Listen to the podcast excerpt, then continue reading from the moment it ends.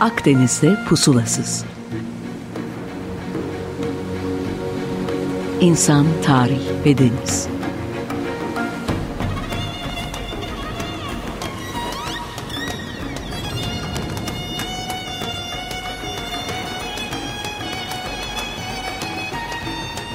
Hazırlayan ve sunan Sidar Duman. 95.0 Açık Radyo'dan herkese merhaba. Ben Sidar Duman. Akdeniz'de pusulasızda bu hafta biraz da 30 Ağustos sebebiyle işte Trablusgarp, Balkan ve Birinci Dünya Savaşları'nda Osmanlı İmparatorluğu'nun denizlerdeki mevcudiyetinden bahsetmek isterdim. Örneğin işte Hamidiye Kruvazörü ile Akdeniz'i birbirine katan Rauf Orbay'ın maceralarını ama ne yazık ki yakın tarihimizi siyasete bulaşmadan anlatmak çok kolay olmuyor. Ve bu programda siyaset de yapmadığımız için gelin biz yine çokça gerilere giderek başlayalım. Gidelim ama sadece siyaset konuşmaktan korktuğumuz için gerilere gittiğimiz düşünülmesin. Bu modern toplumda hala mitolojiye ihtiyaç duyduğumuzu iddia ettiğimiz programa yaptığınız yorumlar üzerine kısaca birkaç detaya daha bakmak için geri gidelim ve kahraman yolculuklarının bugün bize ne ifade ettiğine bakalım. Çünkü sanki o program biraz böyle Kafkaesk kalmış gibi hissettim. Carl Jung'un bir sözü var. Şimdi sağlıklı kalabilmek için insanın zorluklara ihtiyacı vardır diye çevirebileceğimiz bir şey söylemiş. Çok ilginç geliyor bana çünkü bu hakikat sonrası yaşadığımız dünyamızda bize sürekli tam tersi dayatılmıyor mu? Kötü mü hissediyorsun? Al sana ilacı var. Depresyonda mısın? İşte çıkmak için şöyle yap. Kaygı bozukluğun mu var? Şu doktora bir görün. Ya da alternatif çözümler var işte kendine dön, kişisel gelişim gibi. Acaba bakış açımızı değiştirsek bu konulara ya da bu saydığımız rahatsızlıklar esasında e, geçmemiz gereken ruhsal duraklarsa ya da Jung'un dediği şekliyle insana zorlanmak iyi geliyorsa olabilir mi acaba? Tüm mitolojilerde ve dinlerde e, sürekli önümüze çıkan bir döngü var ve tam da bununla ilgili. E, bütün inanç sistemlerinin ortak paydası sanki bu. Çünkü tema, yapı, işte kullanılan semboller neredeyse birebir aynı. Bu noktada kullanacağımız tabir işte ortak bilinç dışı ve arketipler. Bunların kişisel olan versiyonları da var. Ama bu kolektif olanlar e, olanların özelliği şu bunları birileri oluşturmuyor, uydurulmuyor. Yani mitolojik semboller de dahil. Bunlar ruhun üretimleri, hepimizin üretimleri. İşte örnek bilge bir yaşlı adam, tanrılar, işte arketip örnekleri işte anima, animuslar, personalar var ama şimdi bu bambaşka bir konu. Ee, sadece bunlar niçin var? Niçin insanlık yıllardır bunları üretmeye çalışmış?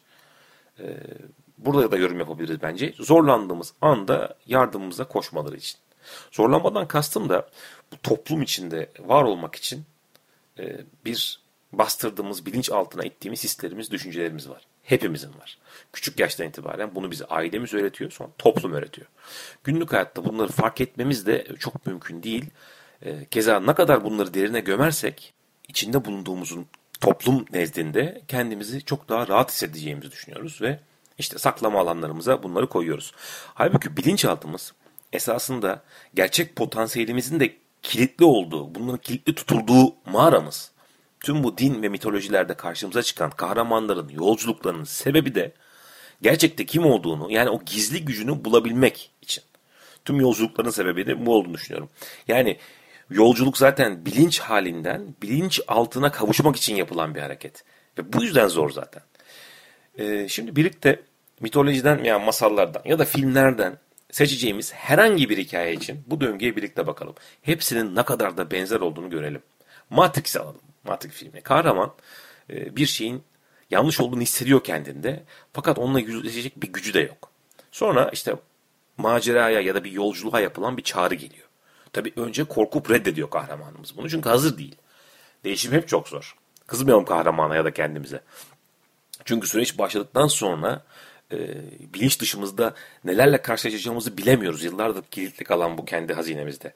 Ardından bir yardımcı kendi kendine e, yapamadı ya ikna için geliyor. Mesela işte Morpheus geliyor. Cevap veriyor, kabul ediyor ve ilk eşik noktasına geldik. Burada bir eşik gardiyanımız var. Yani dışlanmana, o güne kadar toplumda dışlanmana sebep olan karakter öğelerine yüzleşmen zorlanıyor. Ve işte gücünü test etmeye, öğrenmeye başlıyorsun. Ama tabii daha yol uzun. Hatta e, burada Matrix'te Neo soruyordu. Ne diyordu? Dönebilir miyim? O sahte hayattan bahsediyor. Uyduruk hayattan. Biliyor artık yalan olduğunu. E, döner miydin peki dönebilecek olsan diyor Morpheus. Esasında dönmek ister tabii. Yani kahramanları da büyütmeyelim gözümüzde. Onlar da bizim gibi oportunist. Bana öyle geliyor. Şimdi testlerden geçiyor. Başarıyor ve karşılığını alıyor. Karşılığı da bence Trinity'yi öpmesi olabilir. Ee, ölüm ve tabii tekrar doğum bu en önemli nokta. Hala kahraman pes etmediyse sembolik olarak bilinç dışına işte gidip gelme anı. Şimdi Ajan Smith vuruyor bunu ve dirildiğinde artık başka biri. Matrix'te bir olma anı. E, psikolojide de buna tabii balinanın karnı tabirini kullanıyoruz. E, ölüm ve diriliş için. İsterseniz o hikayeye de bakalım. Nereden gelmiş bu balinanın karnı hikayesi. Zaten bakacaksınız dediğim gibi o da aynı döngü. Şimdi filmden çıkıp mitolojiye gidelim. Hiçbir şey değişmemiş. Eski ayette İncil ve hatta Kur'an'da da geçen bir hikayeden bahsediyoruz bu balinanın karnı için. E, pek çoğu gibi e, tabii esasında Sümer Panteonundan birebir alınma e, hikayeler ve tanrılar. Yunus peygamber de istisna değil. Ona bir emir geliyor tanrısından ve diyor ki git Ninova şehrindekileri uyar. Ama o bu görevden kaçmak için bir gemiye atlayıp e, bizim Mersin Tarsus limanına doğru yola çıkıyor korkunç bir fırtınaya yakalanıyorlar ve denizciler de bunun işte hakikaten göklerden gelen bir e, hava olayı olduğunu anlamakta gecikmiyorlar. E, bakıyorlar Yunus uyuyor bu arada aşağıda. E, Yunus diyor ki tamam benim yüzümden kabul ediyorum atın beni denize diyor. Önce işte yapmasalar da ardından denize atıyorlar. E, fakat Yunus'u denize atıldığı anda bir balina yutuyor. Yani ölüyor. Yani yeraltı dünyasına, Hades'in yanına iniyor. Yani bilinçaltına iniyor. Bu hayvanın karnında Üç gün, üç gece e, kapanıp dua ediyor. Rabbim işte ben ettim sen etme diyor. Rabbi de onu duyuyor ve hayvan Yunus peygamberi karaya çıkartıyor. Çıktığında artık yeni biri. Potansiyelini gerçekleştirmeye hazır. İşte Ninova'ya gidiyor ve Rabbinin verdiği görevi yerine getiriyor. İşte size başka bir Matrix hikayesi. Şimdi esas olay tabii yeni başlıyor. Çünkü kahraman bu süreçlerden geçip aydınlandı ya. E, peki bunu topluma aktarabilecek mi? Zaten neden kaçmıştı Yunus Rabbinden? E, Ninovalıların Tanrı'nın gazabına uğramamaları için ve doğru yola sevk için konuşmanın zorluğundan kaçmıştı. İşte Balina'nın karnı, mağaraya girme. Hepsi tabi alegorik e, anlatımlar. Odysseus'ta hatırlarsanız Truva Savaşı dönüşünde mağaraya hapsedilmişti Kiktoplar tarafından. Şimdi mağara demişken e, Platon'un mağarasını düşünelim isterseniz. E, gerçekler ve yansımalar. Ya da işte 12 havarilerden Yahya var mesela. İşte Patmos'ta sürgünde mağaraya girip Tanrı ile konuşuyor ve vahiy kitabını yazıyor. Gezmek isterseniz de çok güzel bir ada Patmos. Ya da işte vaftizçi Yahya e, bu Kral Herod'un askerlerinden annesiyle beraber mağaraya saklanarak kurtuluyor. Benzer bir şekilde Kur'an'da da Hz. Muhammed mağaraya saklanarak kurtuluyor. İşte Cebrail mesajları ilk önce mağarada veriyor. Neden mağara acaba diye düşündüm. Ee, hep mağaradan veriliyor. Şöyle fikir üretiyorum. Mağarada ışık yok. Bizi izleyen gözler yok. Toplumsal dayatmalardan muhafız ve olduğumuzdan farklı görünme ihtiyacımız yok. Bu sebeplerle de kendimize dönmemiz daha kolay. Ee, ya da ana rahmin düşündürüyor olabilir. Yani en huzurlu olduğumuz yer vardı. Ee, daha da arttırabiliriz. Ee, şimdi bu girişten sonra belki de 30 yıldır bildiğimi düşündüğüm Platon'un mağara alegorisine biraz daha farklı bakmaya çalışalım. Ee, bunları da size aktarmaya çalışayım. Ee, tabii önce düzeltme esasında bu hikaye Platon'un değil Sokrates, Sokrates'in, Sokrates'in Platon'un e, abisiyle hocası Sokrat arasında geçen konuşmayı kaleme almış hali. Cumhuriyet adlı kitabında da bunu işlemiş. Ee, bir müzik arası verelim isterseniz. Oradan sonra devam edelim bu konuya. Ee, Crosby, Stills Nash. Ha bir Young da var hatta. Söylesin. Ohio. Evet 95.0 Açık Radyo'dan tekrar merhaba. Akdeniz'de pusulasız devam ediyor. Crosby, Stills Nash dinledikten sonra.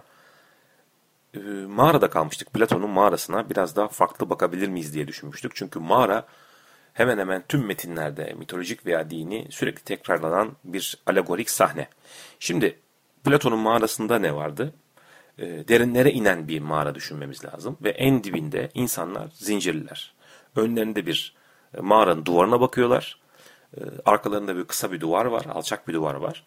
Ee, duvarın arkasında da bir ateş yakılmış ve ateşin önünden bazı semboller veya şeyler geçirilerek bu zincirli insanların geçen objelerin yansımalarını görmeleri sağlanıyor. Gölgelerini. Tabi insanlar sadece bunu gördükleri için bunları gerçek zannediyorlar. Şimdi gerçeğin altını çizelim. Vaktimiz kalırsa da belki biraz daha bakarız. Şimdi esasında mağaradaki insanlara mahkum diye hitap ediyor Platon. E, çünkü zincirli bunlar mağaraya. Ama biraz daha detaylı okursak hatta hikayenin sonuna da gidip baktığımızda bu tutak, tutsaklığın e, seçimli bir durum olduğunu fark ediyoruz. Ya da ben yeni fark ettim. Aynı bugün insanlığın seçimli otoriterliğe kayması gibi. Yani eğer demokratik bir seçim var ve herkes otoriterliğe oy veriyorsa ne yapacağız? Mağaradan çıkıp gerçeği görmek e, bu tutsaklara iyi gelmeyecektir. Önce bunu hissediyoruz. E, çünkü hikayede anlatmış bir tanesini zorla dışarı çıkartıyorlar. Önce ışık tabi e, çok gözlerini kamaştırıyor. Gerçek güneşi, ışık kaynağını görmek. Ve e, önce yine tekrar objelerin, yani daha önce yansımalarını gördüğü objelerin gerçeklerini görmek bu tutsağımızı çok tabii ki mutlu ediyor. Ama burada şöyle bir e, detay var bence. Şimdi gerçek nedir? E, bir tanımlamaya çalışalım mı bu noktada? Gerçeklerini gördü diyoruz ya. Çoğunluk tarafından doğru olduğu kabul edilen fikir, yargı ve önermelerdir. Yani büyük sözlüklerde böyle yazıyor. Ben demiyorum. Bu sebeple de yukarıda yani mağaranın dışında gördüğü objelerin gerçek olması çoğunluk tarafından onaylanmadığı için esasında gerçek de değil. E, tam da bu gerekçeyle e, belki de kimse Matrix'ten çıkmak istemiyor işte veya mağaradakiler de çıkmak istemiyorlar. Yine aynı sebeple bu zorla mağaradan çıkartılan e, önce inkar ediyor işte sonra gerçeği görüp alışıyor zevk almaya başlıyor ama ne olursa olsun ne ilginçtir ki o da gelme, geri dönmek istiyor. Niye o da geri dönmek istiyordu? Hem de gerçeği gördükten sonra. Şimdi Platon adamı da ya da işte daha güncel bir örnek düşünmeye çalıştım. E, bu video veya telefonlarla çok oynayan çocuklarımızı düşünelim. Onlar da sokağa çıkmak istemiyorlar. Çünkü çıkarlarsa da hemen eve dönmek istiyorlar. Bence mantık yine aynı. Neyse Platon'un adamı mağaraya dönüp gördüklerini oradaki arkadaşlarıyla paylaşmaya çalışıyor. Tabii kimse ona inanmıyor. İtilir kakılır. Bir de niye öyle oldu? Ee, görerek gitti. Mağaranın içinde gözleri karanlığa alışmıştı. Yukarı çıktı. Çok zorlandı ışığa. Ama ışığa alıştı. Şimdi mağaraya girdiğinde bu sefer de mağaradaki gözleri çok kötü durumda oluyor diğer oradaki mahkum dediğimiz tırnak içindeki toplum da Aa bak biz de çıkarsak başımıza bu gelebilir diye kendi orada kalma kolaylıklarını anlamlandırıyorlar. Şimdi burada tabii Kosinski'nin bence Boyalı Kuş romanını da e, atıfta bulunabiliriz. Toplum farklı olanı iki tane muamele yapmaya karar veriyor genelde. Ya asimile ediyor ya da yok ediyor. Bunun istisnası da pek yok gibi sanki. Hatta Platon bu konuyu biraz daha da ağırlaştırmış bana sorarsanız. Diyor ki mahkumların eğer yapabilselerdi onları mağaradan çıkarmaya kalkışan herkese ulaşıp onları öldürülebilecekleri sonucuna varmış. Şimdi Platon'dan okuyunca bu mahkumları sanki bizden e, çok uzaklarmış gibi düşünebiliriz.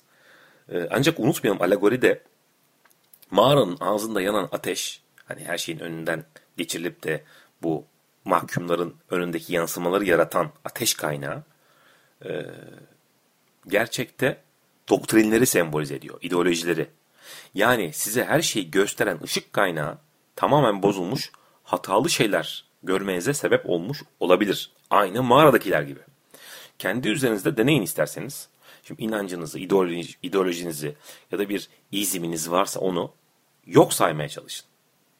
Çünkü bildiğiniz her şeyin o ideolojik kaynaktan geldiği için yanlış gelmiş olabileceğini bir anlığına sadece düşünmeye çalışın. Çok zor bir şey.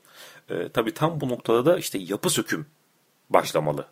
Kaç yıldır ne biriktirdiyseniz hepsini yıkmaya çalışmak, sökmeye çalışmak. Ee, işte kahramanların çıktıkları yolculukların da sebebi bence bu yapı söküm meselesi. Mağaradan çıkıp tüm bilebildiklerinin yanlış olma ihtimalinin sınanması. Mumlu tabletlere eskisini silmeden yeni bir şey yazamazsınız. Akıl da öyle değil. Orada yeni yazmadan eskiyi silemezsiniz demiş Bacon. Hatta başka şeyler de söylemiş. Bana ilginç geliyor. Bu dört idol dediği bir önerme grubu var. Yani düşüncede veya işte yargılarınızda hataya yol açan dört tane şey var. Bunların ilki kabile idolleri demiş. Yani e, kabile putlarının kökenleri. Bunlar ne yapıyor? İnsan doğası dışında yanlış kavramlar üretiyor bize. Ee, şöyle düşünün, yaşadığınız kabile size kırık bir ayna tutuyor. Sizin ondan sonra gördüğünüz her şey tabii ki çarpık oluyor. E, mağara putları var. Tabii ki yine mağara alegorisi bitmemiş Bacon'da da. Burada da gerçeklere dair hiçbir kanıta sahip olmaksızın e, putlaştırılan bazı düşünceler var. Her insanda farklı olarak bunlar algılanıyor. Kimileri yeni fikirlere açık olduğu için bunlar daha hızlı geçiyor. E, ama kimileri kendi mağaralarında bu putları çok derinlere gömdüğü için maalesef onlardan kurtulması zor oluyor. Pazar yerinin yerinin putları var. Pazar yeri idolleri demiş. Bu da kamusal alanda bilerek ve isteyerek türetilmiş yanlış kavramlara dayanıyor. Yani zihinlerimize e, sözcüklerin ve adların böyle bir bileşimiyle sessizce giriyorlar ve aklımızı yönetiyorlar diyor. İşte belki de vatan millet Sakarya edebiyatı diyebiliriz. Tiyatronun idolleri ve putları var diyor. Yani dünya bir sahne olduğuna göre bunlar da bizim bugüne kadar hiç sorgulamadan alışmış olduğumuz geleneksel felsefi sistemler. Buna çok eleştirel bir insan olduğu için Aristo'yu bile dahil etmiş ama genelde biz bugün için örneğin dinleri, çok temel ideolojileri anlayabiliriz. E, bunlar testte tutulmamış olsalar da doğru kabul edilirler diyor.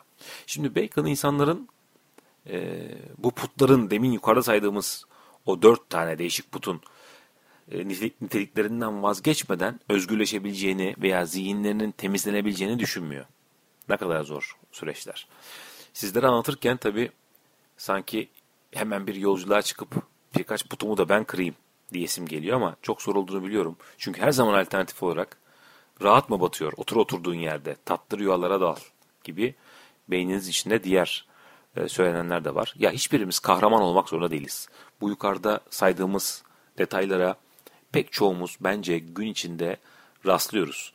E, fakat tutup da büyük yolculuklara çıkıp bütün bu dogmalarla savaşıp yepyeni bir insan türetmek e, bence ancak filmlerde mümkün. Peki biz ne yapalım? Bizim yapacağımız bence en büyük şey farkındalık. Bunu fark ederek yolumuza devam etmeliyiz diye düşünüyorum.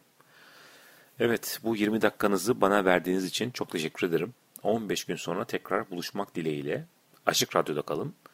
E, sidarduman.gmail'e de bana tekrar eleştirilerinizi, yorumlarınızı yazabilirsiniz.